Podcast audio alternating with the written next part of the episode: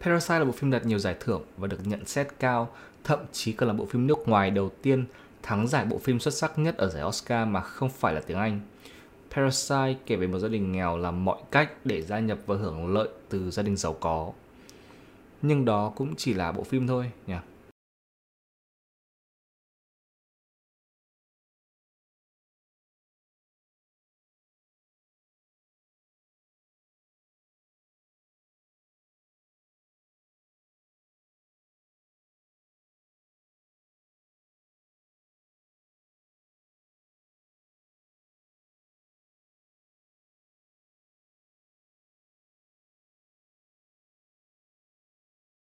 Xin chào mọi người quay trở lại với podcast cùng tôi Đi Vũ. Podcast có phiên bản video trên YouTube và phiên bản audio trên các nền tảng âm thanh như là Spotify, Apple Podcast hay là các nền tảng âm thanh khác. Đừng quên like, share, comment, đăng ký và bật nút chuông để không bỏ lỡ số tiếp theo. Email của podcast đó là hồ sơ vụ án podcast a gmail.com còn email cá nhân của tôi đó là edvuofficial a gmail.com Trước khi đến với số ngày hôm nay thì có hai thông tin, một vui và một buồn. Podcast hồ sơ vụ án đã có hơn 1 triệu lượt nghe trên các nền tảng audio phát triển podcast.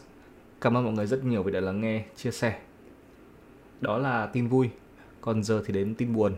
Hiện tại tôi đang quay trở lại đại học để lấy bằng master nên thời gian giữa học và đi làm tôi không có nhiều thời gian để làm các số mới thường xuyên nên từ giờ tới khi lấy bằng xong sẽ không có lịch chính thức của podcast hồ sơ vụ án tôi chỉ có thể làm giữa các kỳ và khi mà không có deadline hay là bài tập về nhà với mọi thứ qua một bên giờ thì hãy cùng đến với câu chuyện ngày hôm nay Abby Choi sinh ngày 11 tháng 7 năm 94 là con gái nhỏ nhất và được sinh ra trong một gia đình khá giả.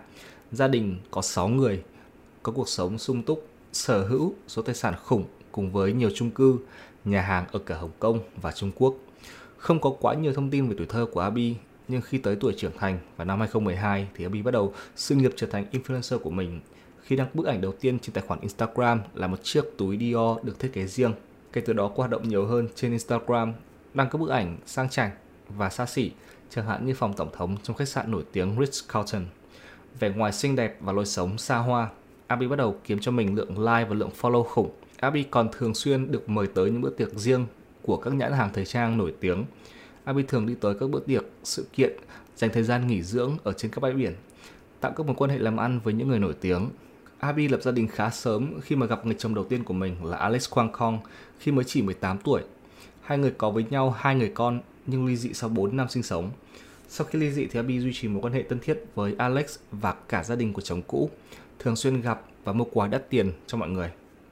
Sau khi ly dị, Abi còn tặng cho gia đình chồng cũ một căn hộ đắt tiền ở một trong những ngoại ô đắt nhất Hồng Kông với bố chồng đứng tên là chủ nhà. Giá căn hộ là 67 triệu Hồng Kông tệ. Căn hộ rộng 170 m2, sang trọng bao gồm ban công, đá chạm trổ dưới đất và cả ở trên tường. Đây là một trong những nơi đắt nhất ở Hồng Kông, nhưng Abi mua và cho bố chồng mình là Quan Cao đứng tên. Mặc dù Abi và Lex ly dị, Abi mua căn hộ này để đầu tư nhưng muốn cho chồng cũ chuyển vào vì muốn có nơi thật đẹp cho hai con của mình mỗi khi thăm nhà nội. Mặc dù Kwan Cao, bố chồng của Abi đứng tên là chủ hộ, nhưng vì Abi là người mua và có thể chứng minh rằng mình là người bỏ tiền ra, nên nếu thích thì Abi có thể lấy lại căn hộ bất cứ lúc nào. Mặc dù vậy thì ban đầu Abi không có vấn đề về chuyện này, nhưng sau dần mọi chuyện trở nên phức tạp hơn. Đôi khi Abi tự thắc mắc là tại sao mình cần phải chu cấp không những cho con của mình mà còn phải chu cấp cho cả gia đình chồng cũ nữa. Alex chồng cũ của Abby có một người anh trai có tên là Anthony. Trước khi em trai kết hôn với Abby, Anthony không có việc làm ổn định, thu nhập thấp. Abby cảm thấy có trách nhiệm với gia đình chồng cũ và cả anh rể, nên đã thuê Anthony làm tài xế riêng cho mình. Vì tính chất công việc, hai người thường xuyên đi cùng nhau nên một quan hệ giữa Abby và anh rể khá thân thiết. Anthony còn post ảnh lên Instagram chụp chung với Abby và nói Abby giống như là em gái của mình. Abby còn giúp Anthony mở một nhà hàng nhỏ và anh thường quản lý nhà hàng mỗi khi Abby không cần tài xế riêng. Với sự giúp đỡ của mình, Anthony cũng dần kiếm được khá khá tiền. Năm 2016, Abby gặp và cưới người chồng thứ hai là Chris Tham. Chris Tham là một doanh nhân thành đạt, gia đình khá giả với bố của Chris là người lập ra chuỗi nhà hàng nổi tiếng. Abby và Chris không làm đám cưới mà chỉ là một buổi lễ nhỏ. Hai người có thêm với nhau hai người con nữa. Ở tuổi 28, Abi có 4 người con và cả 4 người con đều chơi thân với nhau, không ai ghen ghét, không ai đố kỵ. Với cách ăn mặc thời trang, quen biết rộng và vô cùng xinh đẹp. Abby được các tạp chí thời trang để mắt và cô đã từng xuất hiện trên Vogue và Lafayette. Tới năm 2023, mối quan hệ giữa Abby với gia đình của Alex, chồng cũ, bắt đầu gặp nhiều vấn đề hơn. Gia đình chồng cũ đã sống trong căn nhà của Abby trong vòng 6 năm liền và Abby cảm thấy bắt đầu mệt mỏi, áp lực, cảm thấy mình đang bị lợi dụng. Thời điểm mua căn hộ và ly dị chồng cũ, Abby chưa đủ chững chạc để hiểu rằng mình không có nợ gia đình chồng cũ bất cứ cái gì. Không hiểu rằng gia đình chồng cũ chỉ đang lợi dụng mình. Nhưng giờ thì Abby muốn lấy lại căn hộ. Đó không phải là tin buồn duy nhất mà gia đình Alex phải đón nhận. Gia đình chồng cũ của Abby đang gặp vấn đề về tài chính. Bố chồng cũ của Abby là Khoan Cao, vài năm trước giữ chức trung úy ở sở cảnh sát và là một cảnh sát giỏi, danh tiếng tốt. Nhưng mà năm 2005, Quan Cao bị tố là hành hung một người phụ nữ và khiến Quan Cao phải từ chức. Năm 2015, Alex, chồng cũ của Abby, mở công ty tài chính lừa đảo liên quan tới vàng. Sau khi bốn doanh nhân đầu tư vào dự án thì Alex đã lấy đi 5 triệu Hồng Kông tệ. Anthony, anh trai của Alex, cũng gặp vấn đề về tài chính.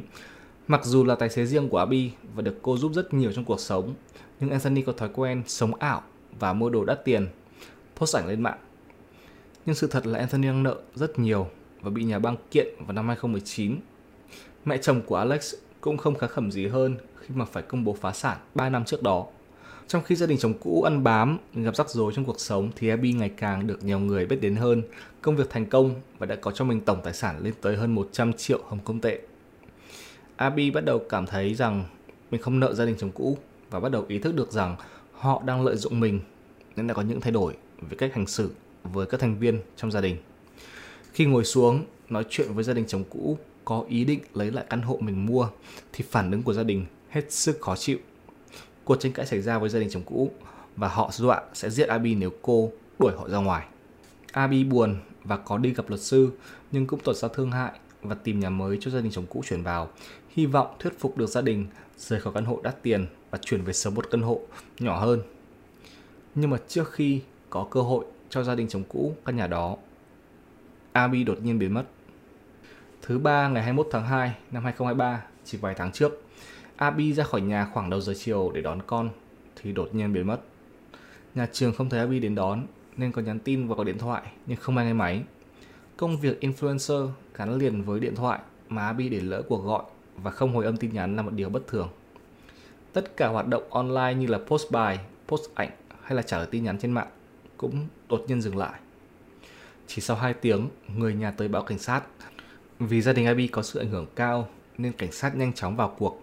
150 sĩ quan tham gia tìm kiếm Abby. Manh mối đầu tiên họ tìm thấy là từ một chiếc camera an ninh quay lại cảnh Abby rời khỏi căn hộ khi đi một quần áo trắng và túi sách màu tím.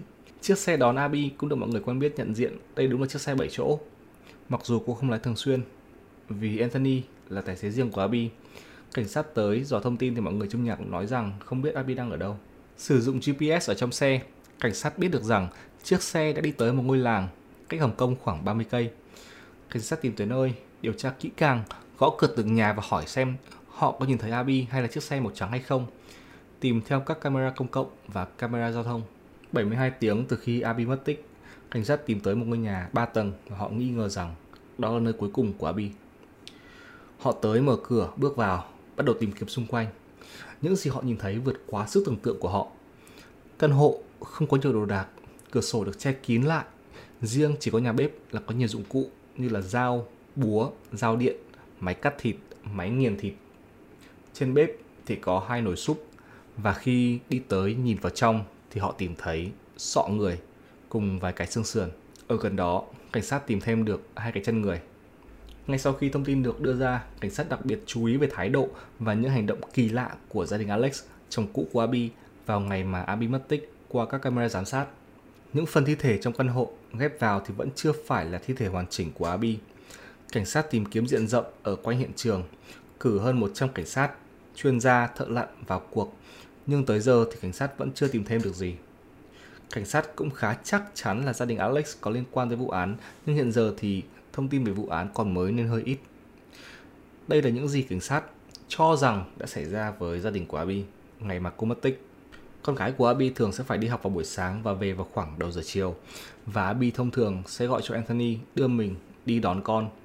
Anthony vì làm tài xế riêng cho Abby nên biết khá rõ lịch trình làm việc của cô, nên trước đó vài tuần thì Anthony đã tìm tới căn hộ cách trung tâm Hồng Kông khoảng 30 cây, lên kế hoạch sẽ cùng gia đình mình bắt cóc Abby ở ngay giữa ban ngày. Ngày 21 tháng 2, Abby gọi cho Anthony tới đón con mình về nhà và khi Abby lên xe, Anthony lái thẳng tới ngôi nhà mình đã thuê. Và khi đi qua đường hầm không có camera, Alex cùng mẹ mình lên xe tới ngôi nhà thuê trước, bố chồng của Abby đã đợi sẵn. Không thể biết được tranh cãi hay chính xác những gì đã nói ở trong căn hộ đó. Cảnh sát bắt Anthony cùng bố mẹ của Anthony và Alex khá nhanh. Còn riêng với Alex thì hắn có ý định bỏ trốn. Cảnh sát treo thưởng 200 triệu hồng công tệ cho bất cứ ai tìm được Alex. Và họ cuối cùng tìm thấy được Alex đang ở trên cảng, chuẩn bị lên tàu để bỏ trốn ra nước khác. Khi lục soát ở trên người thì họ phát hiện ra hơn 500 ngàn hồng công tệ và trang sức, tổng tài sản lên tới hơn 4 triệu hồng công tệ. Alex, Anthony và Cao bị tố dưới tội danh giết người. Mẹ chồng cũ của Abby là Lee bị tố đồng lõa. Tình nhân của bố chồng và hai người nữa cũng bị bắt vì tội giúp Alex bỏ trốn. Cho tới phiên tòa kết thúc thì chi tiết câu chuyện này vẫn chưa phải đầy đủ. Đó là tất cả những gì chúng ta có cho câu chuyện ngày hôm nay. Đừng quên like, share, comment, đăng ký và bật nút chuông để không bỏ lỡ số tiếp theo. Podcast có phiên bản video trên YouTube và phiên bản audio trên các nền tảng âm thanh như là Spotify hay là Apple Podcast. Email của podcast đó là hồ sơ vụ án podcast a gmail.com và email cá nhân của tôi đó là edvuofficial a gmail.com. Giờ thì xin chào. Bye bye.